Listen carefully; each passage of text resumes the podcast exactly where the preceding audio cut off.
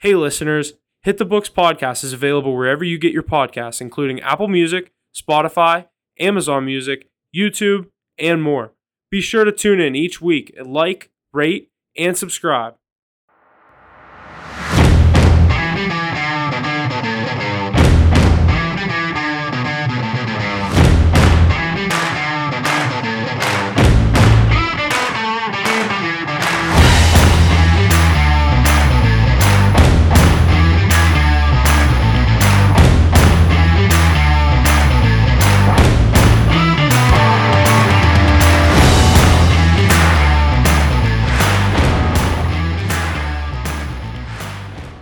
What's going on, everybody, and welcome back to season two, episode 35 of Hit the Books, the podcast where we dive deep into the world of sports and sports gambling. Each episode, we break down the latest news and trends, provide analysis, and offer up our best bets and betting advice. So let's hit the books this week.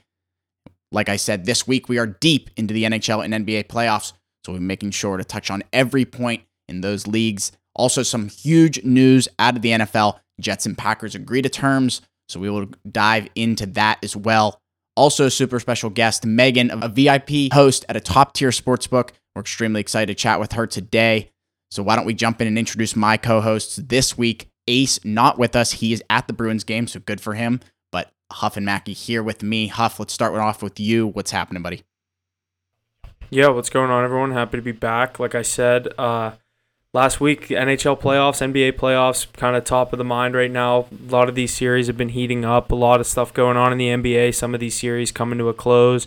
NHL, we have a lot of game sixes and sevens coming up to uh, to end off the rest of this week, and I'm really looking forward to it. But I'll hand things back off over to you. Good stuff, Huff. Lo- love to hear from you here another week. Mackey, let's shoot over to you. What do you got for us this week, buddy? Yeah, like you said, uh, like Huff said, just playoffs getting uh getting into the full swing of things, getting towards the end of the first round. Um, NHL playoffs really starting to heat up, so uh, so is all, all that's going on. Getting excited for this guest that's coming on. That's about it. Yeah, we're all very excited for this guest. This guest is going to be very interesting. Lots of interesting stuff, interesting, interesting stuff in her life that we would love to cover. So we'll jump into that shortly. All right, and we have some big news coming up for Hit the Books. We are hosting a DraftKings prize pool for the NHL Stanley Cup Finals. You don't want to miss your chance to participate and win big with a $1,500 prize pool for the top three winners of the pool. Free to enter, and the link will be available the second the NHL Stanley Cup Finals matchup is determined for all of you to join. So make sure you wait and follow us for that link. We'll be firing on all cylinders for that. We're really excited about this uh, promotion with DraftKings, so lots to look forward to for that as well. Yeah, that's that's definitely some big news. Getting to work with one of the bigger sports books in DraftKings. So uh, definitely gonna want to join this. Like Jesse said, it's gonna be a Stanley Cup Finals pool. Gonna be Jesse. You said ten questions, I believe. Yeah, something about that, I believe. I understand. So so you answer so many questions. Top three winners are gonna split or take home fifteen hundred if there's one winner. But total uh, total prize of fifteen hundred bucks. Definitely excited to do our first uh, kind of pool like this and see how it goes. So um, definitely show the support on it. We're get, gonna get that out there on all the social medias and uh, get that sharing around. So definitely be sure to join that, and definitely don't want to miss that because that's gonna be hopefully one of the followers wins. Obviously, uh, we're gonna post it everywhere, but definitely gonna really looking forward to that. When we got that news, that was big news. So. Uh, especially couldn't have, couldn't have picked a better event to do it for than the Cup final. So um, I'm really excited for that.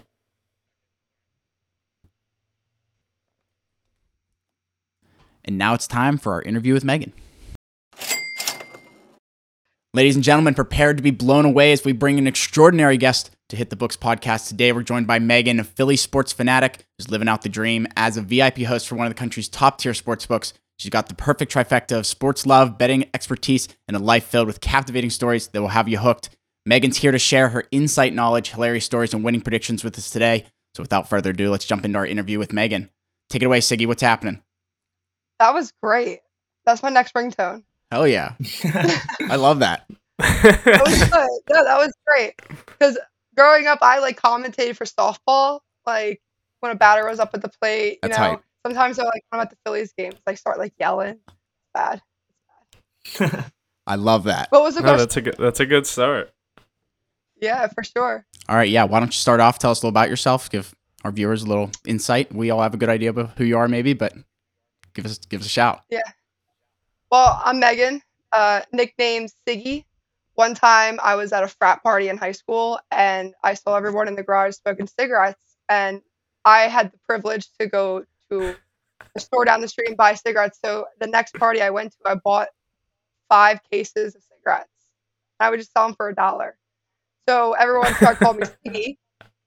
And then it was like Sigs inside because we were smoking inside the garage, you know, and my last name's Sigmund. So I was like, oh, that works. So Siggie. And then um, I went to Stockton University. It's a in-state college in Atlantic City here, and I took casino classes, and I just always like loved, I don't know, the casinos, you know, being out there. Um, so I graduated with a degree in hospitality. Uh, I was a swim coach uh, for a little bit. I taught little kids how to swim. I was a swimmer myself. So it was more like a summer high school job.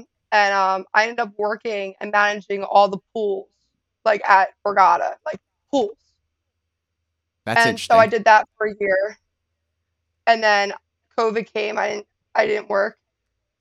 And then the next year I went back and I did the pools for three months and then I did housekeeping for three months. I was a manager of housekeeping.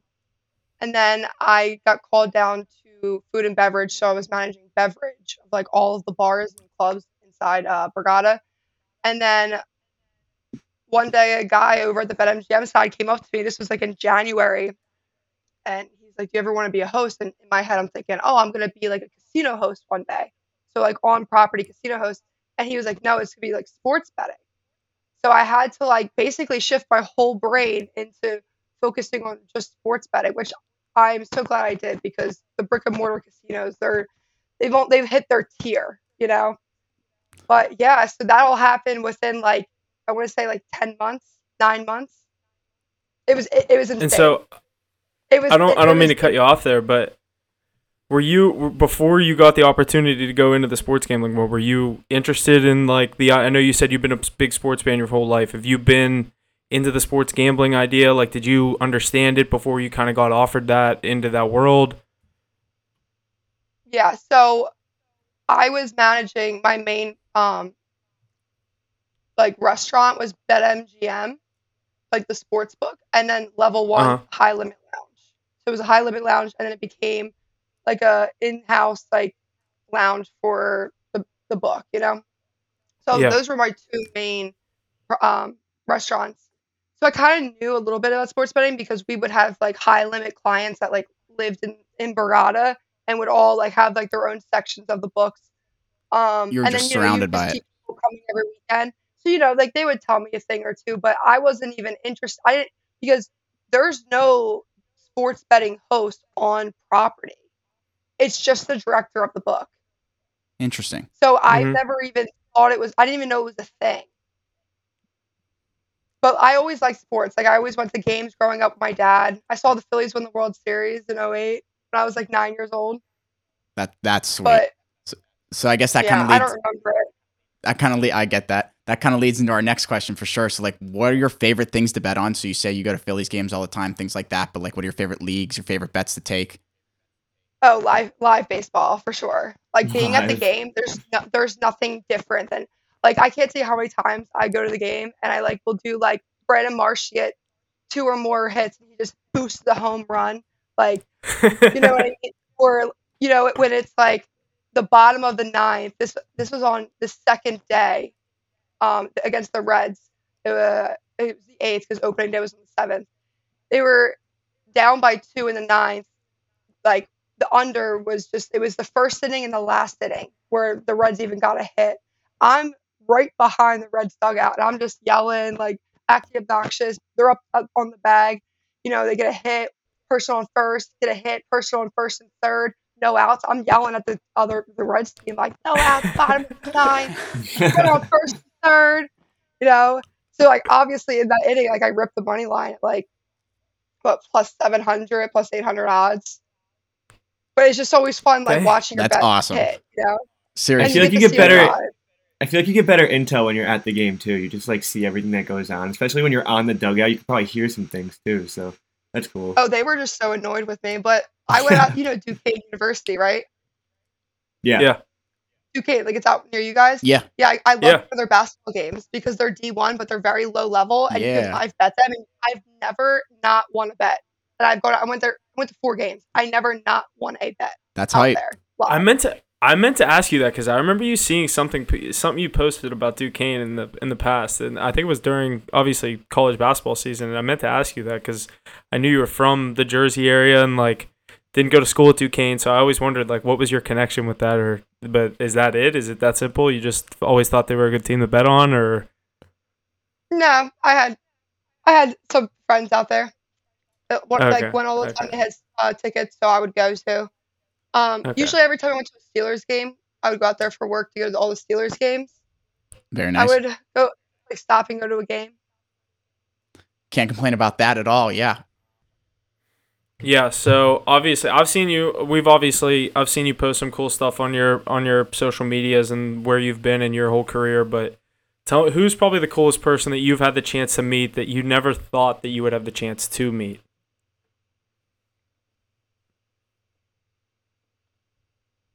Like athletic wise. Whoever. I would say yeah, sports sports industry or I mean, doesn't have to be maybe one of each if you have someone that comes to mind, but um Well, I just curious.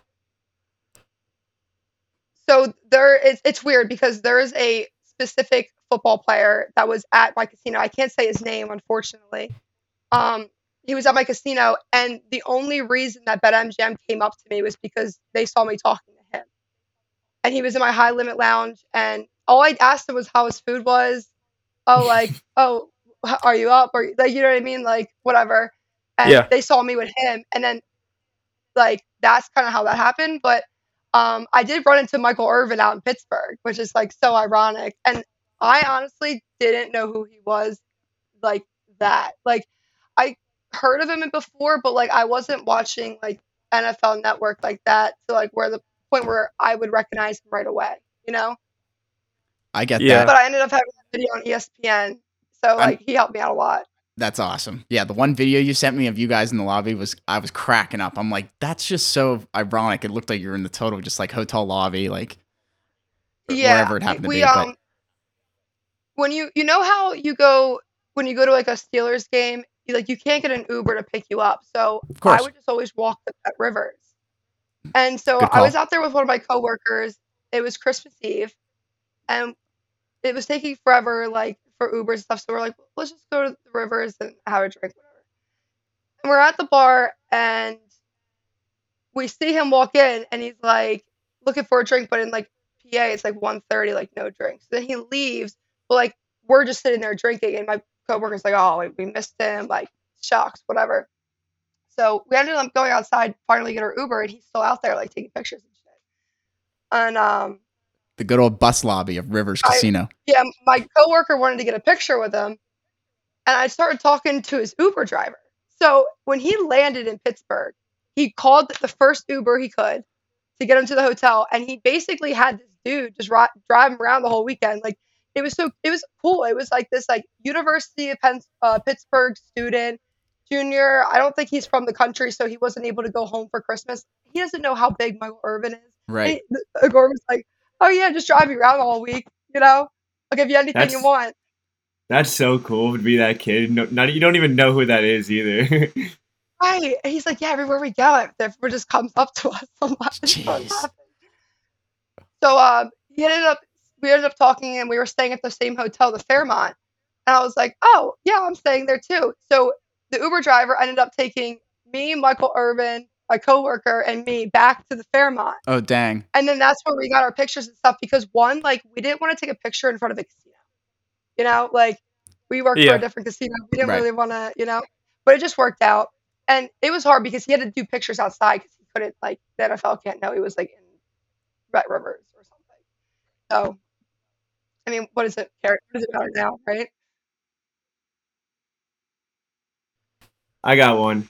What's your favorite live event you've ever been to? I know you've been to a lot of like big events that you said that you've uh, gone to. And um, yeah, just like what's your favorite event that you've been to in person? Best memory. My favorite event, um, I think it has to be when the Phillies won the pennant. this year or I last working, year? I was working a suite. It was raining. You know, obviously I wasn't in the rain, but it, it was raining, just like a really ugly day, and they won the pennant, which was cool. And then I walked across the street and watched the Flyers get shut out by the Ducks. Dang. Cla- Classic Flyers. Yeah. Cla- classic. I went to like 10 games. They always lost by one or more. No, two or more. Sorry, two or more. So- never right. never co- covered the plus one and a half. I was And gonna say on- just take the other team. Right. Even in, um, and then the last their last game at home, I took them minus one and a half, and they won, but they didn't hit the spread. I was like, Oh. oh, yeah. I, I thought it. Would, I thought like it was like today's the day. You know, that's how I thought of it. I've watched you always like, the feel that way. beat down the Flyers. Just, the Bruins came through, beat the record at the Wells Fargo. It was awful. Well, why don't we? I guess we can jump into a little NHL here. So, like, what are your your? You say you go to a bunch of Phillies games and such. Like, what do you think about the Flyers? You said you were like ten games or something this year. You know, do you like them at all, or are you just kind of a? Uh, it, it's hard. A lot of their good players are hurt and like injured. You know. Of course, So like by like week three, I, it was like mostly like minor kids coming up, you know. it's the truth. But uh, there's some there's some good players. Uh, I'm like really nervous about Hart. Like I don't really want I don't want to lose him. I think we're going to, but like, I don't want to. Um, but I I think it's just like a team that just needs like three or four years with like good ownership to actually build and be something. I think that's very fair. Yeah, Flyers are usually a good Yeah, the organization. Penguins, though, just Jeez, what happened? Nothing good. Nothing.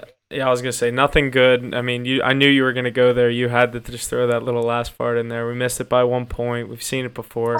Sixteen straight years comes to an end. That's that's something you Flyers fans would be itching for. I bet. But Yeah, well, we'll get into that. We'll fly, save that can for another day. Oh, did you hear What'd that? you Pen- say? penguins can't fly. Yeah. Oh well, they can win Upset, back-to-back guys. cups in sixteen went and like, the whole- seventeen. every- and Flyers game at home, I was there. what was Can't- the result? Uh, yeah. Oh, next question. Well, NBA playoffs, obviously, well underway. We've had a decent first round here, in my opinion. Who do you see win the finals? What else you got for us on that that front? I got the Suns. I've had the Suns. I've had them. I actually had them since the Phillies were in the World Series. wow. What, what were those odds? What odds? Is, yeah, what were those odds? I got them at. I, I actually I knew I was gonna bring this up. I don't even know what I got them at. It has to be like, it, has to be crazy. But you know why I took them is because it was during this. It was the, sports equinox. You know when there's like hockey, football, Yeah. Thursday night football. Yeah, all the four are on. Thursday night football, you can't even watch it. Like it's not even enjoyable because I'm an Xfinity person. Like I'm like Flyers game, Phillies game, Sixers game, and then it's like Amazon Prime, NFL Monday, and it loads and it loads. And it's like, hey, is this you? Yeah, it's me. Yeah. And I'm like, dude, I could have been on the next game already. And then I go to it, it's like a commercial. it's just, it's impossible to watch. So I was like, yeah. I'm not watching this anymore. I went back, started watching NBA, and then I ended up watching like a late like Warriors Suns game, and the Suns beat them every quarter of the game. And I'm like, they're a pretty good team, and so I put like 50 bucks down on it, and like everyone was like, why? I was like, I don't know. And then Thursday night grabbed Kevin Durant. me off. I was gonna Yeah, say, did you have alright. any hunch that they were getting Kevin Durant? Because this, I mean, that was something that was in the trade rumors for a while, but No, no, I I like really didn't even think of that. Like this was it was uh, it was October like 22nd. Maybe closer to Halloween. I don't remember. But it was like October. It was just I had to see it in like my bet. You know how you have your bet slips, your future bets. I just had to see it every day. And I'm like, this is stupid. If I even do that. yeah, but now the odds look really good. I don't even know if they're offering me a cash out. I haven't used that app in a while. yeah, I'm sure the I'm cash looking app's pretty high right now. Yeah. I was gonna say you're definitely getting to the point where you're getting offered a cash out. I'd say. Yeah, probably. We'll Looks see. good though. Definitely a good future to have. That lot. Yeah, I mean, it depends the odds you have on it. If, if I mean, I don't know what odds they would have been in at the beginning of the season. They weren't. Twelve maybe, twelve hundred. I was gonna say fourteen to one. That's That's- nasty that's either so- way. Yeah, it's it's sitting at 450 right yeah, now. and then so they get Kevin regardless, Durant. Well, I took um UConn at what was it? I actually asked my guy today what it was at. Um, I took them at plus nine hundred. Yeah, during the Sweet Sixteen, Nice. nice Yeah. pick. Yeah. and then I it was cool. I got to see them play Gonzaga out in uh Vegas. Oh, that's sweet. I like, and I was literally at the Aria sports book just like chilling, and I was like, I'm bored. What's Yeah, they, do? they smoked them. Right. I could have went to the Taylor Swift concert or the UConn Gonzaga game, and it was funny because I only bought a single ticket, so I was just going by myself. And then the dude next to me bought a single ticket too, and he's like a like a really he's like a sports better too. So it was just like it was dope, you know. And we were Yeah. but we were like kind of in the corner, but it was funny like seeing like Charli D'Amelio's dad there, like so random. yeah. He was like asking everyone That- to pitch in for TikTok. Jeez. Like, okay. So, do you think your Sixers have any sort of a chance coming out of the East? Do you who do you think comes out of the East? Do your. Sixers I have a chance? I have a future on them to win the conference. I just need that. Like, Okay. but it's looking good. It is. Especially with the Bucks The- going down. Not yet, but no. I, don't have a bunch Bucks- of. I, I don't think. I just. Don't, I don't think that Miami Bucks series is over. I definitely think Milwaukee's going to at least force seven. I yeah. think four seven, they're gonna win ahead. You four Yeah, seven, they're exactly. gonna win Yeah, I. th- I still think Milwaukee wins that series. I wait. I really like the Lakers line. Like, I really like it. What's it at? Do you have it up? If not, I can get it. I, I, I, I always do. I do mostly European odds when I look at stuff. Really? Um, yeah, it's a lot easier. Where does that strike back to? Like, when did you start doing that? Um, Just pure curiosity. that's like like when you're like doing like like you know when you have a parlay and say you have like a golf parlay and it's like a dead heat uh huh. you have to kind of like minimize it, it's just easier with like european odds I understand that. I, I think I think I understand that. Or the is the what do you, what do you mean European odds? Is They're that like decimals. the instead of like a I was Yeah, gonna say it's the decimals instead of the plus whatever. It's the yeah even they're number. um plus 1600 oh that's as, as of march I was gonna say I have the Lakers at plus one thousand. It still ain't bad. Let me shop the odds real quick. Let me check another app. betfair kind of like makes me mad when it comes to futures like you can't i always go i always use them for everything Lakers at plus a thousand on both of the apps I'm looking at right now. plus a thousand. Yeah, I like that. Yeah. I don't I don't hate that. And they've been looking really good too because you know LeBron James basically sat the bench the whole season until the playoffs, so You're not they wrong. better be looking good. Right? You better be coming out on all cylinders. He's gotta he's gotta save that body, that old body, and he can't play 82 games and then a full playoffs. I understand it. I, I mean I get it too, but like come on, Yeah, No. I know. Yeah. it, it's like hard to like even want to go to a Lakers game if you know he's not gonna play. Uh-huh. Yeah, because he just sits out all the time. You can't expect him to really play. It's all these guys in the. NBA now, though. I yeah, hate the Ben chances Simmons. and He's like he's just a clown. yeah, that would I mean he's terrible. I, that was definitely a good move to get rid of him. But I was gonna say, uh, with the are you worried at all about if the Sixers draw the Celtics? Obviously, we think they're gonna get the Celtics. The Celtics have a three-two series lead, and that one the Hawks forced the game six last night. But are you worried about Sixers Celtics at all? You think your Sixers can handle them? I know you said you have them to win the I'm just conference. like I just want to see like the Sixers like actually like have like a playoff game. The Nets was just too easy. Every net every Nets game I I went to one. I went to one. It was boring. Like you know like just like watching the Sixers just beat up on them. Like I want the Sixers to play a real playoff team, and I'm excited for them. I think that they're gonna handle it. I just want Embiid to stay off um off the floor, keep him two feet on the floor only. Um, Harden will get those deep shots in, you know, and um, I think they'll be fine. But I'm definitely trying to go to a game for sure. That'd be It's gonna be a awesome. crazy series. Yeah. But yeah, the Nets Nets were Nets were only in the playoffs because of two players that aren't even on the team anymore. So yeah, definitely not playing a that was a pretty easy round for you guys. Yeah, no, it it was. We all I, I kind of figured that they were gonna sweep, or only like lose one, like the second or third night or something. You know. Well, last thing I really wanted to cover with you, Megan, or with Siggie, is being a woman in this industry. You're obviously kind of an outlier, definitely in a niche area of some sort. Um, do you find it difficult? Do you find it that it gives you any type of advantage? And how can you, other women, follow in your footsteps? Because there's definitely more women every day coming up in this industry, and it's incredibly impressive and needs needs to be done. So, what do you think? No. No. I think I have such an advantage, honestly, because my industry specifically is like VIP hosting. Right? So like if say like I like have a suite and I have to pay the bill, right, with my card. Like and it's a VIP VIP like obviously it goes through my company, but like they see me paying the bill and they're like, "Oh, no, we got it," you know? But like so like I can kind of get further away with like things when it comes when it comes to those things. But um yeah, most of the time like my like clients like they don't even know that I'm a girl. That's I just say. Siggie. Yeah. Yeah, like they don't even know until they meet me. Because there can be like weirdos, but like that's like any sales job, really. Right. Any profession for sure.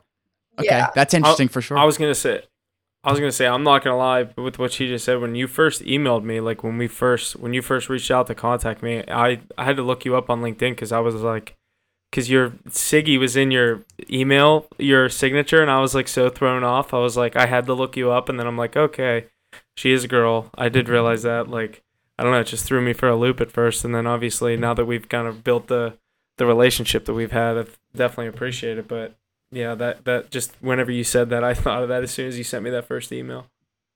Yeah, it's just easier that way. You know, I found that like when I said Megan, like, like it would be like if they had an issue with like a bet, they're like, oh, like you wouldn't understand, blah blah blah. Yeah, you're gonna get all You know, that I, like, bullshit. Yeah, Clients like that, I don't even want. I don't really want to meet in person anyway. Right. Like if they're just gonna be like disrespectful to me, whether they know who I am or whatever, you know. yeah. So, you know, it works out either way. Well, I don't got anything else. What do you, you guys got anything else, Dad? Aces at the Bruins game and they're losing one nothing. Oof, poor guy. Wait, the Bruins are down. Yeah. I have the Bruins Yeah. minus one and a half. Oh, I feel like that was Yeah, a I got the popular one tonight. Bruins and um, Avalanche minus one and a half. all right. I like Avs. Avalanche. We have We're rolling with Avalanche. the we have Avs, the too. Avalanche. All right. Well, I think that's just going to wrap up here our interview with Siggie.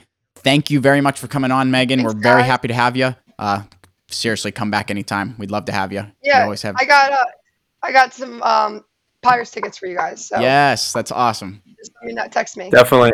Yeah, I'll definitely be hitting you up. Um, we'll have to come out, and make a trip out to Atlantic City this summer at Yo, some point. for sure. Um, we're having like a Memorial Day weekend thing. If you want to come down for that, if not, just come down any weekend. There's always something going on. All right. That was a great interview with Megan. Again, VIP host for one of the top tier sports books here in the United States. So we're excited that we were able to connect with her and hear more about her interesting life. So let's jump into this week's episode. Let's start off with a Would You Rather segment.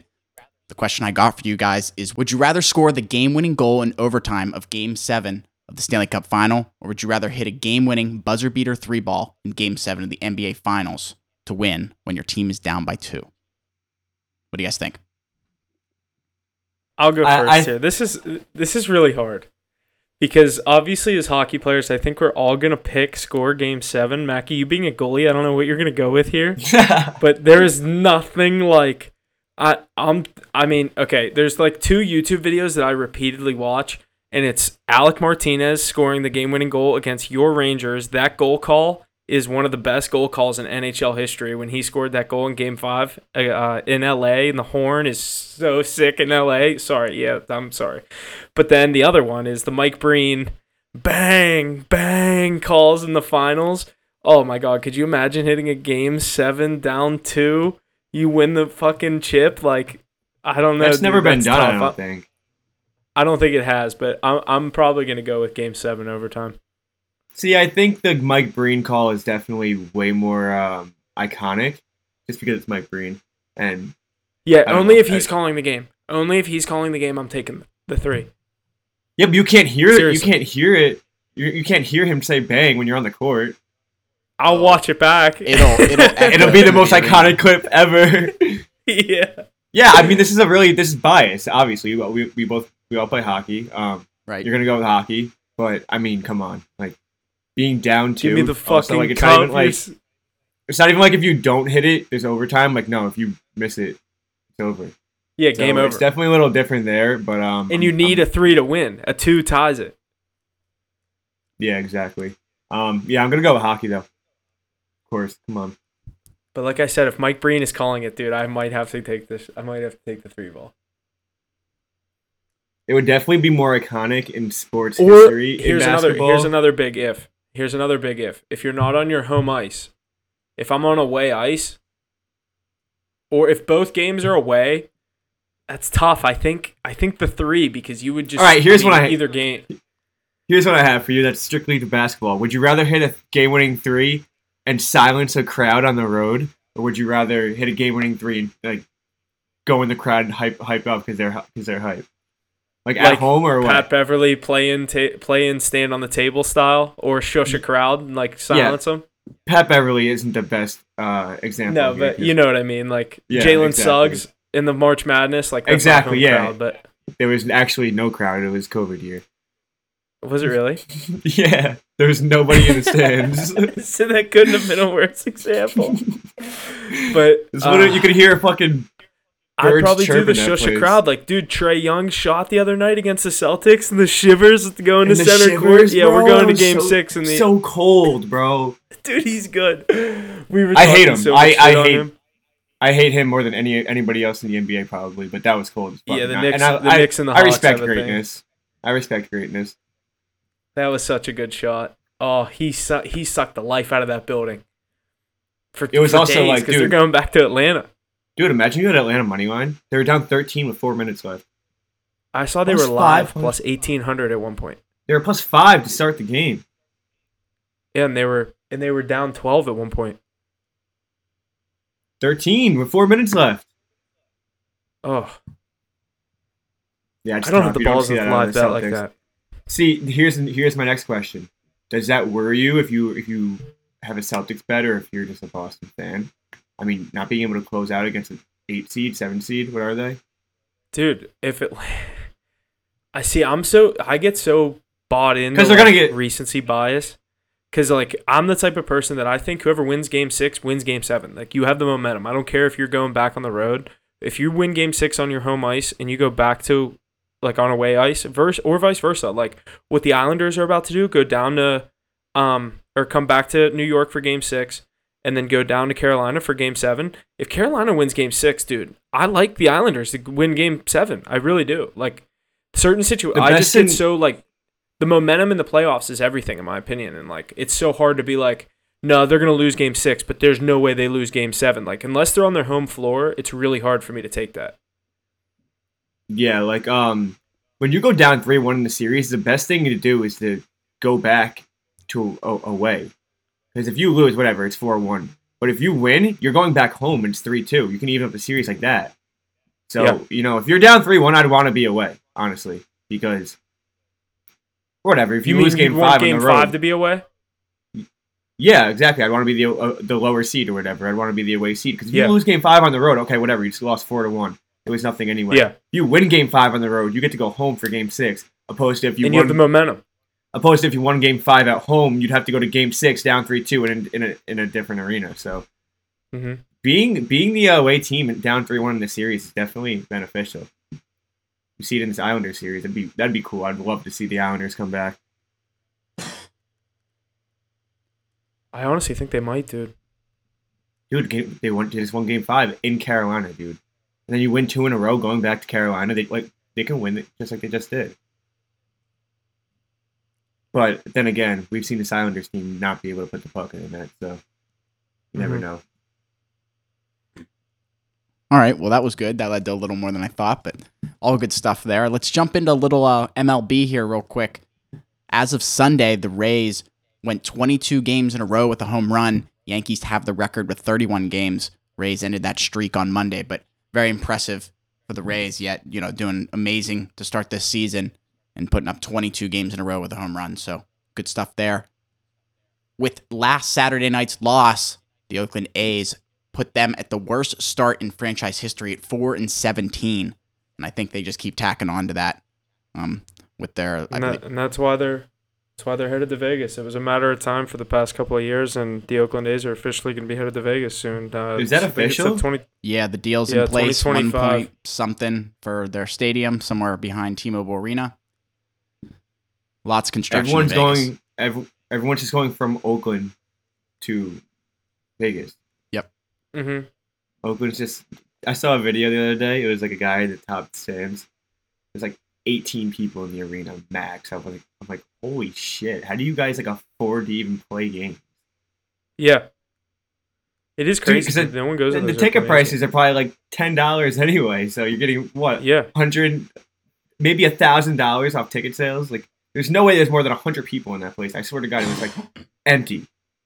Yeah, I And know they close off concessions, sections. You're and paying stuff. these players like That's why they have to make a move. They're probably not oh, it had to any be. money. You go to Vegas, that completely turns everything around. You automatically Yeah. have a massive fan base. It's the easiest flip. It's the easiest flip of a switch they could do. It's the easiest get me out of trouble. Yeah, Yeah. Uh, yeah, for sure. The other market that I'm I think should get a baseball team sooner or later is Nashville. I think that would be a cool market. I agree. Yeah, because it's also like that that same vibe kind of. You're always gonna have Uh-huh. a, a rowdy fan base. Easy to get behind. I like that too.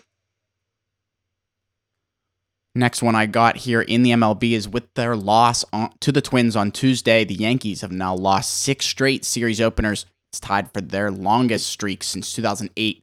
The Yankees are two and six in series openers this season, the worst winning percentage through the end of April over the last 20 seasons. That is crazy to me because the Yankees were the last team in the league that hadn't lost a series. Isn't that So wild? they just kept losing the first game. just They're losing losing, the the, first first game. game and then winning the next two, or at least like winning two out of four or whatever. That's that's pretty that's pretty interesting. I've never. It's probably the first time in history that's ever happened. But um, yeah, these Yankees are struggling a little. I don't know. They're they're, injured. They're definitely very really injured, but star power's still there. I don't know. What do you think, Huf? I don't know. I think obviously with a team like that, when you have that kind of lineup, they'll they'll be back. The thing is, that's a tough division. The Rays, we saw the Ray, the start the Rays are having. They're twenty and four. They just lost their first game at home. Uh, the Houston Astros came in there and put a run, put an end to there. I think they were ended at a 13 home game winning streak to start the season. I think it was one of the longest in MLB history, if not the longest. Uh, and then you have these young Orioles at 16 and 8, the Blue Jays at 16 and 9, and the Yankees at 14 and 11. Everyone in this division is 500 or better, and the Red Sox are sitting in the basement at 13 and 13. So it's a tough division, but obviously the Yankees are the cream will rise to the top. I think the the Yankees will still come out on top in this division. Um, actually, it's tough to say if the Rays keep up. The Rays, obviously, with the start that they had, it's going to be hard for them. But 162 game season, we're 24, 25 games in, so um, we'll we'll see what it comes down to. But I think the Yankees will be fine. Yeah, you tend to see a lot of over exaggerations in the first month of baseball season. For sure. The Pirates seem to always do well, but they seem to be doing more well than other years this time around. Um, re-signing. Get a little extra. You got a little extra funk this year. I'll tell Yeah. you that. Yeah, re-signing uh, Bryan Reynolds to a big deal. McCutcheon just taking care of business every night. So also a tough division. So you know, um, if they even if they do, they, they can they can slip into a wild card spot. Uh, you can obviously see the Brewers, Cardinals, even maybe the Cubs coming up their ass. But you know, if they hold, they can win ninety games, ninety two games. They're sitting in a wild card spot. That'd be a this team, this team has a lot of star power. They're actually pretty good. So the bullpen just has to keep going. That's what it comes down to. Yeah, and this is the first. The so the this the first time the Pirates have had this this good of a start since 2015. That's the last time we made the playoffs. Um, and right now, the being the lead in the NL Central, like you said, a tough division. I know the Car- the Cardinals aren't having their best start to the season, uh, being under 509 and with only nine wins, but the rest of the division is competing. Uh, like you said, the Brewers are the Brewers, and the Cubs with, like I said, that lineup with all the additions that they made in the in the offseason, I think that they'll get going sooner or later. So the Cubs are a team that definitely to look out for in this division. But I have to give props where props are due. And the Pirates are started sixty. They're sixteen and eight right now. We have the Dodgers tonight. I do not know the score of this game right now. I'm gonna check it real quick. 0-0 top of the fifth. Dodgers have a guy on second, no outs. Um, I saying think, you I mean, have like I said. What'd you so you have to give credit where credit's due. You've been waiting for this. Uh, yeah, I've been waiting for this chance to talk about the Pirates on this podcast. I'm not gonna lie. They're, I mean, yesterday before they lost to the Dodgers, they're the NL lead. Mackey, I thought you were throwing a little shade at me when people you were saying people get over exaggerate this early on in the MLB season. Well, in Pittsburgh, when you start 16 and 8, we're gonna over exaggerate, and especially when the Penguins aren't in the playoffs. It is baseball season. The Pirates are buzzing, and with without Oneil Cruz, I thought as soon as Oneil Cruz went down, I thought that I was like, oh great, they started six and two or six and whatever. Yeah, I'm like, oh, all the fun's over. We had the fun start, and that's gonna be it. But McCutcheon has picked up, and Bednar closing the door each and every night. We have a really good team, and I'm excited. I'm really excited. I mean, I, th- I think you can tell, but um, I think I think we have a good team. I mean, I really do. And like I said, tough division, like you said, but it like you said, it is early, and you can't really make too many predictions. But um, I I think they're gonna win 90 games. I made that prediction. I think a week ago. I tweeted it or a couple days ago. I'm locking myself in for a Pirates 90 win season. I wasn't throwing shot, a shade at you, but it, if the shoe fits, you know.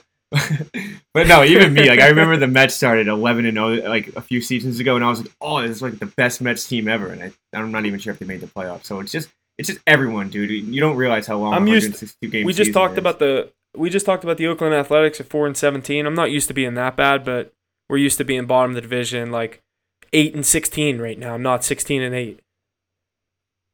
Yeah, no, I mean, especially with you guys, if you have a chance to get excited, fucking get excited.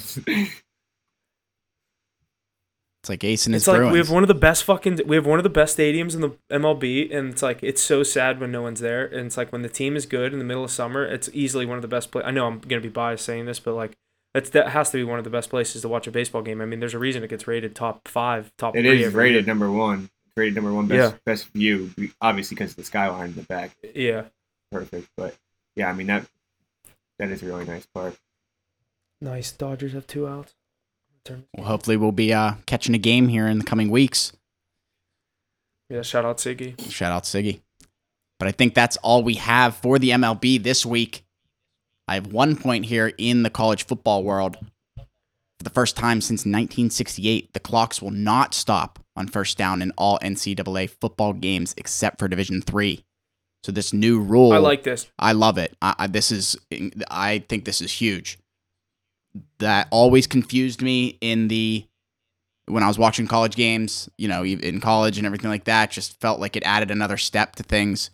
Um, what do you guys think? Anything to say? I didn't like it in college for the gambling reason of when I think a team has way less time than they do, and then the clock stops when they get a first down and they're still in bounds, and they get up to the line of scrimmage before the clock's running, and they basically act like they went out of bounds and they still have a first down. And I'm just really frustrated whenever I have the other team that I need to, to get a stop. So from a selfish standpoint, I never liked that rule.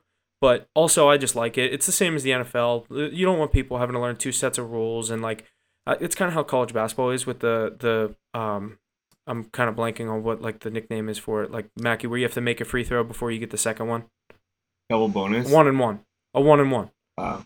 like how they don't do that in the NBA you know what I mean? Like I, I that's like where I'm like the casual fan. Like I'm definitely really into college basketball and I'm into the NBA but like I never know in college basketball I'm like is this a one and one? Is he get two shots here? Does he fucking what's he gonna do here? Like I'm always just like waiting to see if they're going to get the second shot, and I always just hope they make the first one because then I'm like, okay, then he gets another one. Obviously, unless it's an and one, but um, this See, this rule I do like this. I'm switched with you on that. College, I always know what's going on. NBA, I'm just like, all right, I have no idea if he's getting free throws or not, and how many he's getting. But uh, college, I I'm I watch so much college basketball. I know everything about that shit. But When they're like when the refs like slamming his hand to the floor, I'm like, okay, it's on the floor, but like, is it a bonus? Are they getting shots? Like, what was the initial question here, Jesse? What was it about? Um, the NCAA football for the first time since 1968, the clocks will not stop on first down. Oh, okay, okay. That's so we'll have the clock rolling comparing. through on So, that like, one. so like first and ten, Mackey, first and ten, running back runs for 15 yards right up the middle. You clock It would only stop until the refs it- set the sticks. Till they till they said it, yeah. So it saves what, Yeah. like ten seconds, probably fifteen seconds. So yeah, in, in like in two minute drills though, it was like yeah, I mean, I don't big see. That's the thing is, I don't remember if it was like within two minutes it doesn't stop. You know right, what I mean? Yeah. It's like in the what's NFL. the rule there? I don't even know. it's just like in the NFL. Sometimes I don't see like another thing. Like I, I'm I a don't- huge sports fan. I just don't know all these rules. But it's like sometimes in the NFL, guys go out of bounds with like four minutes, like two minutes, under two minutes left in this fourth quarter, and the clock stops. But in the second quarter, with ten minutes left, he goes out of bounds. The clock doesn't stop. Right. And I You get know it. It's a pace of play thing. Like Do You know the rule behind you- it? no, go. Uh, Isn't the it like last- five minutes or under in the second the or last- fourth quarter? The last five minutes of the first and second half, but he has to be going forward. So if you're getting tackled out of bounds and you're getting tackled backwards, the clock cannot stop. And I didn't know that until I was watching a game last last season, and um, he like kind of like nonchalantly went out of bounds, and the guy hit him last second, and he went backwards, and the clock didn't stop, and it ended up being detrimental. But the rest were explain or the announcers were explaining it, and I was like, hmm, I didn't know that. But yeah, it's the last five minutes of each half. If you're going out of bounds with your momentum going forward, then it, the clock will stop. Yeah, I would have never known that. I don't like how college rules, especially when they're immediate feeder to the to the professional league, have different rules than where you're going. Yeah, I, I agree. Just make it the same thing. These college players have to adapt their, their rookie year that are that they're go, that, that are going into uh going into these higher leagues. Like I just think it should have the same rule book. I think that's fair, and that's going to wrap up all we have for college football this week. Let's jump into the NHL. We are full fledged into the first round here. It being Wednesday, we got the Panthers and Bruins playing right now. Bruins leading the series three to one. Game tonight in Boston. Currently, end of the first period, they're down one nothing. Ace is at that matchup. Do we think that they're uh, the Bruins are going to win this matchup and advance to the second round tonight? They could definitely they could definitely come back, especially on their home ice. But I don't know. I've liked Florida this series, and they're definitely. It's not like the Bruins are out playing them. So, um, Panthers with the lead. I'll take them tonight. See it go six games. Yeah, it, I, I I'm right there with you. Obviously, with Florida having the one nothing lead on the road, it's going to be tough for them to close this game out with 40 minutes left to play. Boston's one power play away from evening this thing up, but um, yeah, I, d- I think I think Florida can close this thing out tonight. I think it's going to be a good matchup, and I'm here curious to hear what Ace has to say come next week when we're mid into the second round. Actually, now that I think about it, because that will start come Monday. Another game tonight is the Kraken in the Avs starting here later this evening. Series tied two two. I think this one's going six or si- uh, this one is definitely going six. Do you guys think it's going seven? See, the thing is, the Avalanche. I like the Avalanche tonight, but the Kraken have played them hard all series. And uh, last game, I did like the Kraken. I didn't end up taking it because I said I've never done good fading the Avalanche. But uh, tonight on their home ice, I do like Colorado to win win this game by two or more. And um, up in Seattle, they, they've been a hard place to play for for Colorado throughout their time and or their tenure in the NHL. So. Um, I definitely could see the Seattle force a game seven, but I like I like the Avalanche to come out of this series. I know last week I was saying this thing's gonna be over in five. Uh, now I'm starting to respect the, that Seattle team a little more. Um, I definitely could see this thing go seven, but uh, I'm going to go with the Avs to come out um, tonight, minus one and a half. We have that on the card, and in the series, either six or seven, but don't be surprised if this thing goes seven. Yeah, no, obviously no Cale Makar tonight. That was a pretty dirty hit last game. Just stupid, honestly. You deserve a suspension just for being stupid. But um, no Jared McCann on the other end either. So that's two big names on both sides that we're not going to see tonight. I think the Avalanche take it on home ice, but but uh, yeah, if this goes seven, I could definitely see Seattle stealing it. They're they're uh, they're a pesky team. Got a few nice wins. Last game they, they won in overtime at home, but the shots are like double. I think it was like 45-25 in in in favor of Seattle. So they're definitely a little pesky team. I think they can definitely um, maybe steal a series here. But I think if the Avalanche win tonight, they can definitely win in Game Six. And uh, I, wouldn't. If I'm the Avalanche, I don't want to see it, see the series go seven games. I agree with that. I think Huf, you're right. Trying finally come to terms with this Kraken team. They're picking it up and they're making this a series for sure. So let's jump into some of these matchups that are continuing here on Thursday. The Leafs and the Lightning. The Leafs finally get over that hump, steal both games on the road from Tampa. Now have a 3 1 series lead, pretty commanding there. Do we think they win their first series since 2004? This will be the first time again since 2004 they make it out of the first round. What do you guys think about this game or this series start or coming again on Thursday? Another series where uh, the away team's down three one with a chance to um, get it to three two on the road and then come back for Game Six. Uh, I think I think or, Toronto takes care of business tonight. I think they won both their hard games on the road.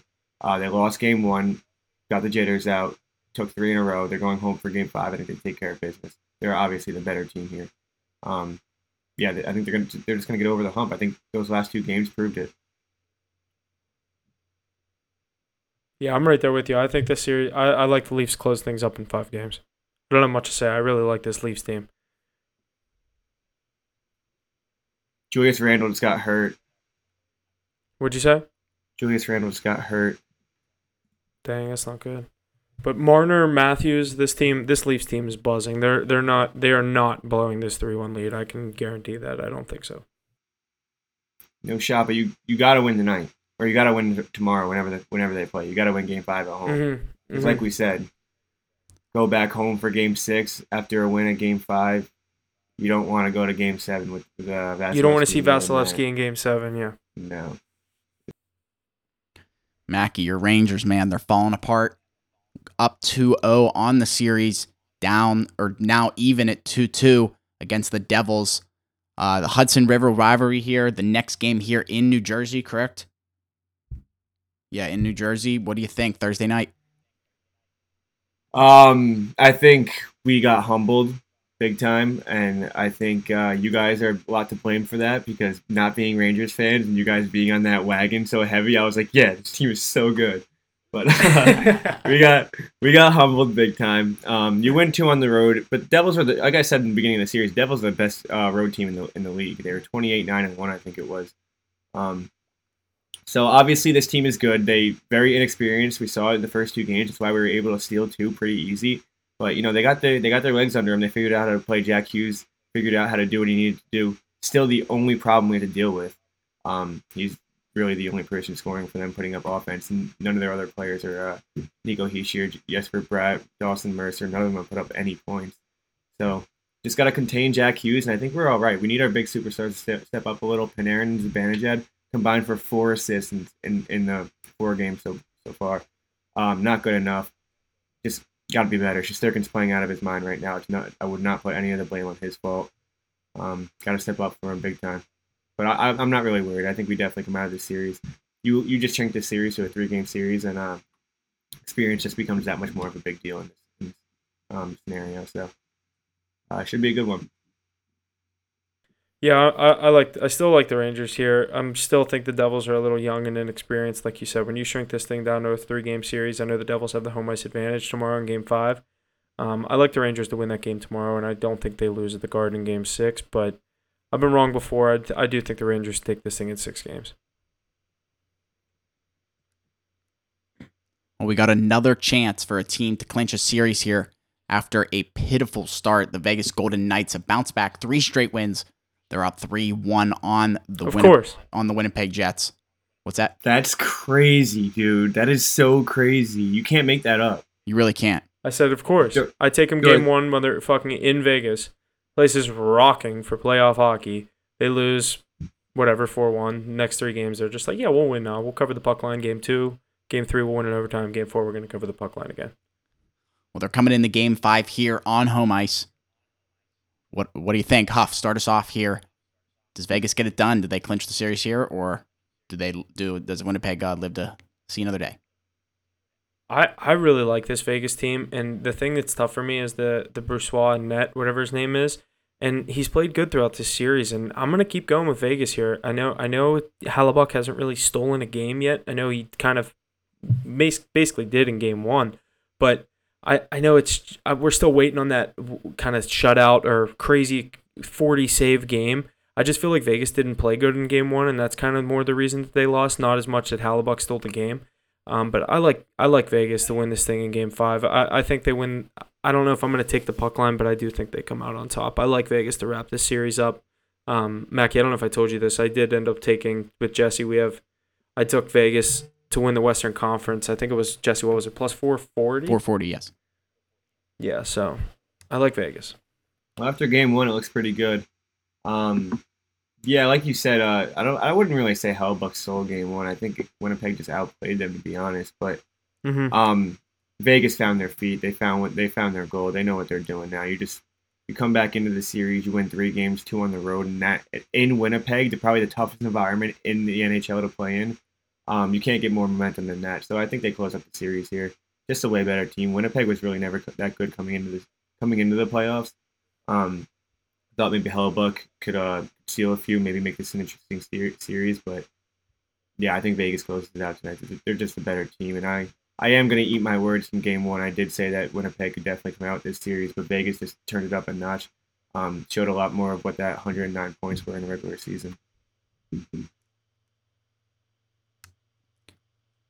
Good stuff there for all the Thursday day, the Thursday matchups. Let's shoot our way over to Friday. The Islanders keep themselves alive, stealing Game Five on the road. Do they have a chance anymore? Carolina up three two, going back to Long Island. Game on Friday. What do you guys think? They absolutely have a chance. I think I think the Islanders take game six. Carolina hasn't been the best road team. I think I think we're going to see a seven game series here, and I think Sorokin. Don't be scared if he puts up a very impressive performance in Game Seven, because I think that uh, yeah, I think the Islanders have obviously the better goaltender in this series, and in a Game Seven, give me the team with the better goaltender. I know I always say it's hard to take them uh, a team on the road in Game Seven, but whoever wins Game Six, obviously, if Carolina wins Game Six, the series is over. If the Islanders win Game Six, this series is over, in my opinion. I think I think the Islanders win the series. Yeah, I I don't know about it. I wouldn't say the series is over. I, I definitely agree with you. you uh, know what I mean. I'm taking I'm taking the momentum here to go down to Carolina and get the job done. I think they'd play that Islanders brand of hockey and they'd win something 2-1, 3-2 in overtime, a shitty goal in overtime. You know what I mean? I'll tell you what. One thing I can promise is, is if it does go seven, I'm taking the under in that last game because Carolina's defense absolutely crazy lockdown, and you can count on Sorokin to have the game of his life. It'll be five. It'll be an even five. Yeah, probably, and it'll probably, every, might even be minus one twenty. Every game in this series, the under first under one and a half first period is hit. Every one. I know it did for the first three. Has it for, kept going? Every single wow. one. Yeah, uh, I saw somebody tweet before the series even started. There, like, I'm just ripping every single under for one and a half in the first period. Um, it's it's look at it. It's five, five games in, but yeah, like we said earlier, um, they're in the situation to go back to Game Seven and maybe have a chance to to win this series now after winning Game Five on the road.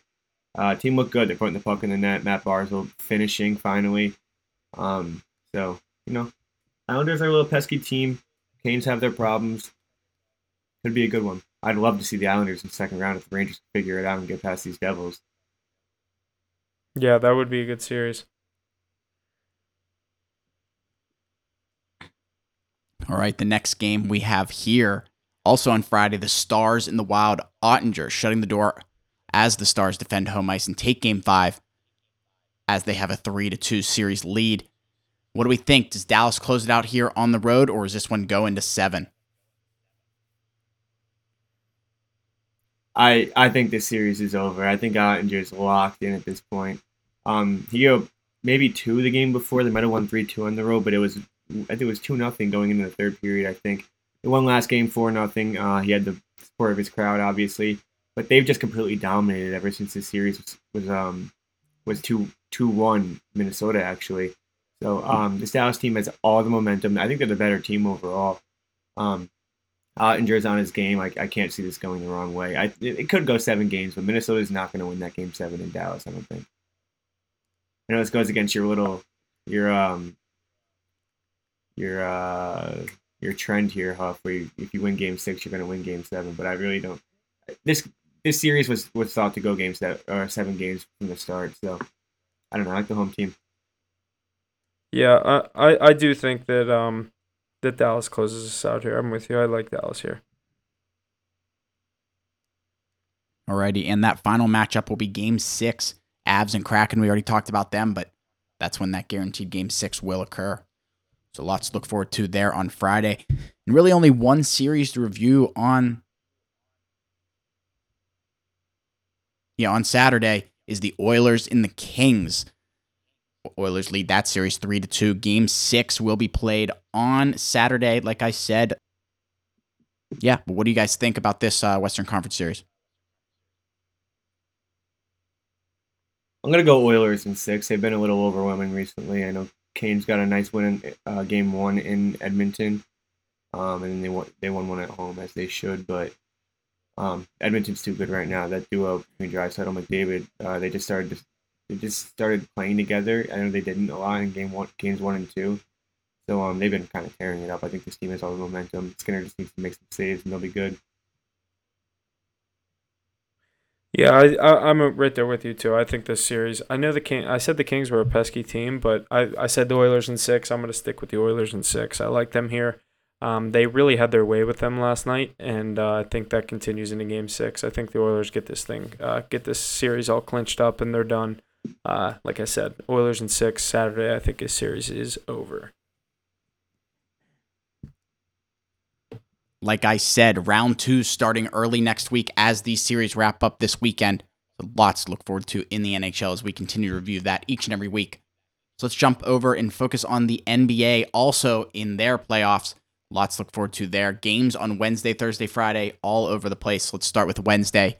The Knicks and the Cavs going on right now. We have Knicks. We have Knicks plus six on this matchup. Knicks are currently up 61 to 51 at half. Go Knicks. That's all I gotta say. Fair enough.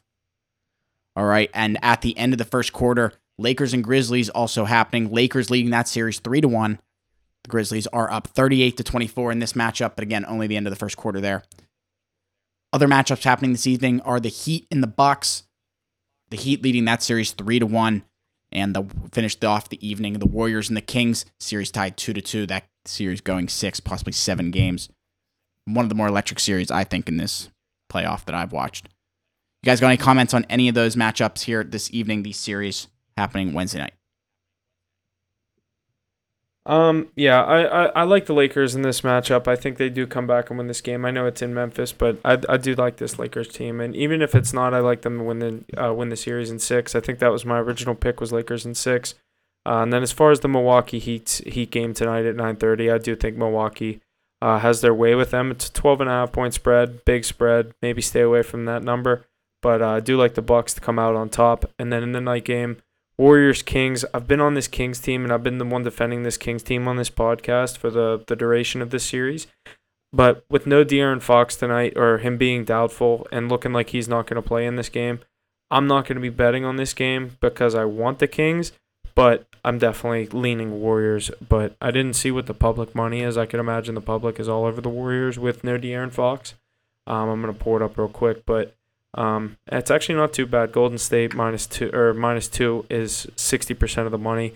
Fifty-five percent of the money is on the money line. So, um, it's tough. I, I I lean Golden State in that game, but obviously, like I said, I like Sacramento and I like the Sacramento team. So, in the rare chance that De'Aaron Fox plays, I'll be rooting for the Kings in this matchup. Well, I think the Kings know if they lose this game, the series is over. Mm-hmm. Um, so you know, it'll without De'Aaron Fox, it would definitely be tough. But you know, it could, it could be a Domantas Sabonis game, uh, takeover. We know how bad the Warriors are on the road, so they can definitely take advantage of that. Maybe Malik Monk has a crazy game, but um, if you were watching that game five or game four, um, the inexperience showed big time for Sacramento. Malik Monk went up, take a shot down five with 50 seconds left, double covered, um, and he just smoked the layup completely. It's just a terrible possession with 55 seconds left, but um I I just think the Warriors close this thing out in. I think they get it done tonight with no De'Aaron Fox, and then they're not going to lose on home court. Good stuff there for Wednesday night. Now on Thursday night, just one matchup: the Celtics and the Hawks. Game in Atlanta.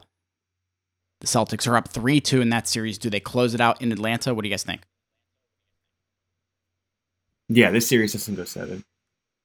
Celtics take care of business. Yeah, I, I agree. I think I think the Hawks had their fun. Trae Young had his infamous uh, first round playoff moment, like he's seeming to start to have every year. Last year against the Knicks, this year against the Celtics gets his cool little moment. But yeah, this series is over. Alrighty, some more stuff out of the NBA. The Nuggets take care of the Timberwolves in five games, closing out the series last night. Final score of that matchup: one twelve to one hundred nine. So Nuggets moving on Timberwolves are not the next one. Devin Booker, 47, his 47 points the other night helped the Suns take down the Clippers in five games. Kawhi Leonard is only able to play two games. Paul George did not play any. Kawhi announced he is not playing because of a torn meniscus. The Suns will face the Nuggets in the second round, and the Suns open up as a minus 145 series favorite. What do you guys think about these uh, this new matchup coming up here for the second round? Suns and Nuggets. Like we know, Siggie has a future on the Suns. What do you guys think? I think if you're gonna bet series value, you're definitely gonna go with the Nuggets at plus one fifteen. They've been the most dominant team all season. Um, but you know, Kevin Durant, the Suns roster is just uh, probably gonna be a difference maker here. I think it's gonna be a really good, hard fought, at least six games, maybe seven games. I don't really have a pick. I, I I'm gonna go with Nuggets here just because I don't like to see Chris Paul do succeed. I'm a hater, but um, that's my only logic behind the pick. What was the question? The Nuggets Sun series. Who do we like? Yeah, just a little pre. Yeah, I, I, I like the I like the Nuggets. They're my pick to come out of the West, and I think a lot of people are going to be on the Suns. I think they're definitely a really good team.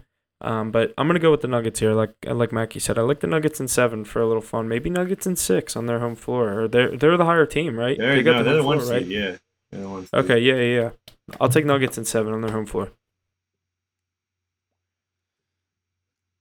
Alrighty. I think that is going to just about wrap up everything we have for the NBA this week. The playoffs in full swing, just like the NHL. Lots to look forward to as round twos will start next week, just like the NHL. Let's move Bruins forward. scored. What's that? Bruin scored. Bruins, Bruins scored. Brad. Woo! it. Alrighty, let's shift our focus to the NFL. Some big news out of the NFL as well as the draft starting here uh, tomorrow, the 27th of April. But the first point we got here is the most talked about move. The 2023 offseason has finally been completed. Just days before the 2023 NFL draft, the Packers have traded Aaron Rodgers to the New York Jets. Compensation, according to Adam Schefter of ESPN, two teams swapping their first round picks on Thursday night 13th pick to the Packers for the 15th pick of the Jets. Packers getting a conditional 2024 pick that will be first rounder if Rodgers plays 65% or more of the snaps and will otherwise be a second rounder if he does not. Packers getting a 42nd and a 207th pick in the 2023 draft and the Jets getting a 170th round or 170th pick in the 2023 draft. So lots of little moving parts there, but the big news is Aaron Rodgers to the New York Jets. Mackey, your beautiful New York Jets upon your beautiful New York Giants. What are the Jets going to do this year? Aaron Rodgers now a staple there. Everyone excited about it. All the players, as far as I understand, the fan base. I know you're not a part of the fan base, but what do you see? What do you hear? What do you think? I hear a bunch of Jet fans overreacting. That's that's the only thing I really hear. Um, obviously, an awesome pickup. You, your quarterback is the one position that they actually need needed to improve uh, tremendously. You obviously have the weapons now with all everything they brought in. You have Breece Hall coming back. Obviously, that defense is nothing to mess around with. But you know, you're still in a loaded AFC con- conference, and you're also in a loaded AFC East. Uh, you're playing Josh Allen twice a year. You're playing Tua twice a year with Jaylen Waddle and, and Tyreek Hill on both sides, and you have Zavarian ha- Howard and um, drawing a Jalen Ramsey. Yeah. Jalen Ramsey on the other side. Um, it's it's that Miami team is stacked now. If Tua's able to stay healthy, there's two tough teams already in the division, and the Patriots are obviously still Bill Belichick. Um, not an easy win ever. So you're playing all those teams twice a year. Um, I, they're a playoff team, yes, but what will what will the what will these fans think if they win one playoff game and then they're and then they get kicked out? Is that a successful season? Is that what they like? What are they looking for here? You're you're not you're not a Super Bowl contender in my eyes yet. Yeah, I No, I, I keep hearing them say Super Bowl or bust, but I'm like, you aren't a Super Bowl contender. You haven't even It made the a Super Bowl playoffs since bust. fucking- It is it is a Super Bowl or bust situation just because they could have Aaron Rodgers for one year and that's it. You're right. That's why it's a bad move overall. You're not going to win the Super Bowl this year. The AFC West, is, or the AFC is too loaded up. The Jets are just not. They don't have the experience there. They have a bunch of young guys on both sides of the ball with with uh, obviously a, a vet quarterback. But we saw that last year with in Green Bay. He just gets frustrated. But you know what? We'll. I, I don't. I don't. I don't understand the hype around this. He's got maybe one, two, maximum three years of football left. Um, and you know he's just not I don't think he's he's a top three quarterback in the league anymore. And my thing, my thing with this move is, okay, we've seen it work with the get your load the team up, get the the defense, build the defense. You know, draft all defense for so many years. You're not that great of a team. We saw the Bucks do it. They bring in Tom Brady. They win the Super Bowl. We saw the Rams do it. They bring in Matt Stafford. They win the Super Bowl. Two common factors in those two teams winning Super Bowls. It was in the NFC. when the AFC was not even this good. So the fact that the Jets think they're going to do this in a hard division, let alone a hard conference, is I I just I don't see what all these Jets fans see in this team. I mean, No. I'm a delusional Steeler fan. I think Kenny Pickett is like the next shit, but I'd rather have faith in a young quarterback going into next year with the defense that we have already proven that we have than a Jet team that's bringing in a 38, 39, 40 year old quarterback. I don't even know how old he is. You know what I mean? With hopes of Super Bowl or bust. the road the road to the Super Bowl, you have to go through either at least two of three of Joe Burrow, Josh Allen, and Pat Mahomes, and you don't know how Yeah, good one's in your Herbert- division. and you don't know how His good division- Justin Herbert is going to be this year either. So if the Jets do go on to go to the Super Bowl, Aaron Rodgers could have this playoff run in Buffalo first weekend, in Cincinnati second weekend, say, or in Kansas City, and then AFC Championship would be whoever you didn't play in the divisional round. Uh, you could run in Kansas all City three or Cincinnati. Worst case scenario. Yeah, you, you literally could hit all three of them. it's there's just way too much out there. Like you said, Tom Brady went down to the in the Bucks. Super Bowl? like you said, Tom Brady went down to the Bucks. Okay, you have a pretty easy run to the NFC through the NFC, and then you have Tom Brady in the Super Bowl. So you have In that an easy division. other side, Matt Stafford. Pretty easy run to get to the Super Bowl, and then you play the first time there. Uh, Cincinnati Bengals the first time there. Joe Joe Burrow first time uh, Super Bowl. Um, so you're talking about two scenarios there where it's not the same. You're you're you're going into the AFC, the loaded AFC, where the top five teams in the league are probably in the AFC. Uh, you got it. It's a terrible road to the playoffs, or road through the playoffs, and then I I- just can't see it with a brand new team and brand new scheme. Everything's brand new. I just uh, come on, I, just be realistic here. Yeah, a lot of interesting news coming out about Aaron Rodgers to the Jets. A lot of people excited, a lot of people feeling the similar way as you, Mackey. So let's look forward to and what comes of it in the coming weeks, other signings and things that they might make, what draft picks they take with the draft starting here tomorrow. Like I said, draft starting tomorrow. This is the 80th annual meeting for the draft located in Kansas City this year. Some of the big names that are looking to go early are Bryce Young, an Alabama quarterback, Will Levis, Kentucky quarterback, CJ Stroud, Ohio State quarterback, Anthony Richardson, Florida quarterback, Will Anderson, Alabama uh, linebacker. Um, who do we see going? When do we see him going, and why? Any thoughts?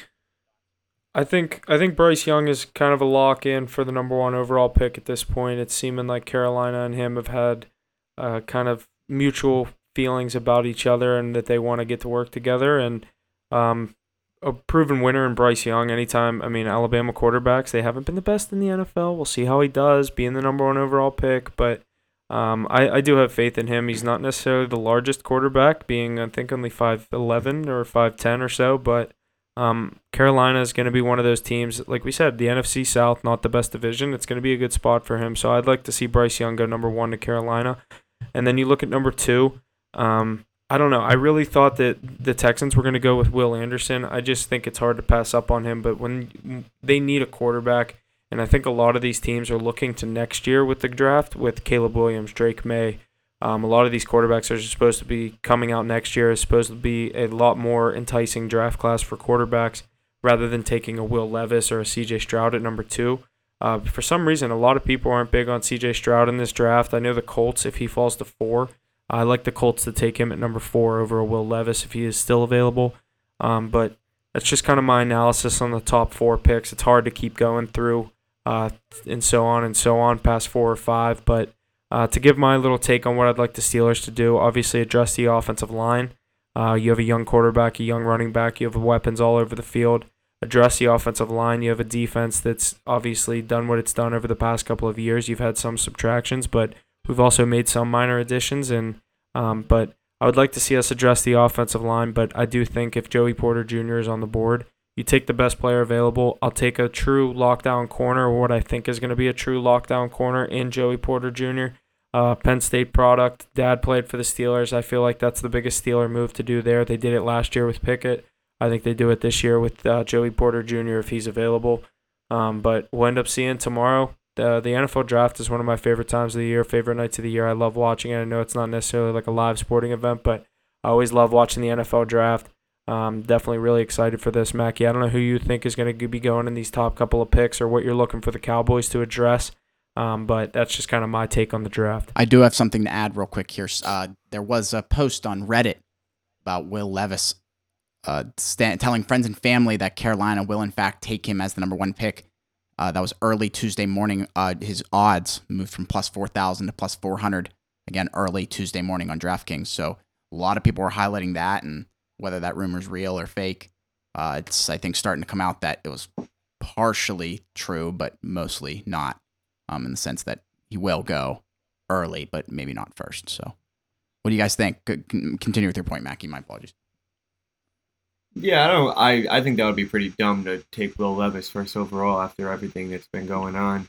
Um, yeah, I, I'm not. I'm not high on this class, especially the QB class. I don't. I don't really see why there's five QBs that can go in the top five, or I guess there's not there's a few teams that aren't picking the quarterback, but there's five QBs that are even being looked at to go first overall. I just don't think it's there this year. I think Bryce Young is the def is the best option. Um, I think he had I wouldn't say the highest ceiling because I think Anthony Richardson has the highest ceiling, but I think Anthony Richardson also is the least ready to go to the NFL. So I, I could see him fall, falling pretty far. I know he's had a lot of hype after the season with the draft combine and everything going on with that, but not not not too loaded up. I don't think. I really don't love this draft class. Um, I I don't really. Dallas Dallas has a late pick, so I haven't really looked into the draft that much. You look into this way more than I do, but um, yeah, I couldn't see Will Will Levis going first overall. That'd be pretty there's, incredible. There's a couple teams. I know you said you couldn't. I know you stumbled and said you could see there could be five quarterbacks go in the top ten, but like there's certain. I'm looking at a couple mock drafts right now, and like they don't have the Raiders picking a quarterback, but tell me why the Las Vegas Raiders should rely on Jimmy Garoppolo for the future and not draft one of these quarterbacks if, say, a CJ Stroud falls to seven. I I personally like Jimmy Garoppolo. I mean, he's if you look at his numbers. So I saw something that was like if you put his stats up to like a Hall of Famers, his are like probably better with his win percentage and, and just his overall success in his career. Aside from the accolades, he has one of the best numbers there is, and I know he's been in some good situations. He was in a uh, a Brady Belichick scheme up in, up in New England when he was playing up there when Brady whenever Brady was hurt. Um, he's had an aw- awesome team in San Francisco for a few years, but I don't know if you if, if you're gonna pay they they paid him a good amount of money, did they not? I believe so. Yeah. Yeah. So I mean, I, I I can't see them just just dropping a check on this guy, and then just going up and wasting your seventh overall pick on a on a on a quarterback. I mean, we've seen teams do it before. We watched uh, the Packers draft, draft uh, Jordan Love, and you have Aaron Rodgers coming off an MVP. But um, I I guess you could say that you you're not going to look at Jimmy Garoppolo as a long term quarterback, maybe a um a, a temporary situation because he's the type of quarterback to just jump around. But I don't know. I don't think this is the class class to. Who would you want? Who would you think that they would pick if they fell far enough? Who? Meaning like who the Raiders? Would, who do you think the Raiders should pick if they fell far enough? I think if there's a situation where not necessarily Levis, because I think there's a chance where he slides, but I mean, I think if like a CJ Stroud is sitting there, I don't know who the Colts are necessarily set on going with, but like I feel like if CJ Stroud slides out of the top five, I want Seattle to take Jalen Carter if, if he's there at five. It's always a big if with the draft. I feel like I have to say that before everything, but I think if the Raiders uh, can get to seven, or CJ Stroud can get to seven, I think you have to kind of take the chance on him there. Yeah, I don't know. I, I don't know. I, I, I like Jimmy Garoppolo though. A lot of people aren't, aren't aren't as high in him as I am. But um, yeah. I mean, I guess I guess the, if the value's there.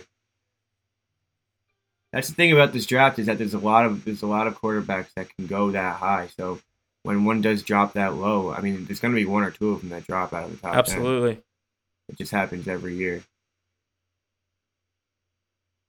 I could see it being CJ Stroud too, because it was 18% on his, on his whatever, P2, whatever it is. S2 test. S2, yeah.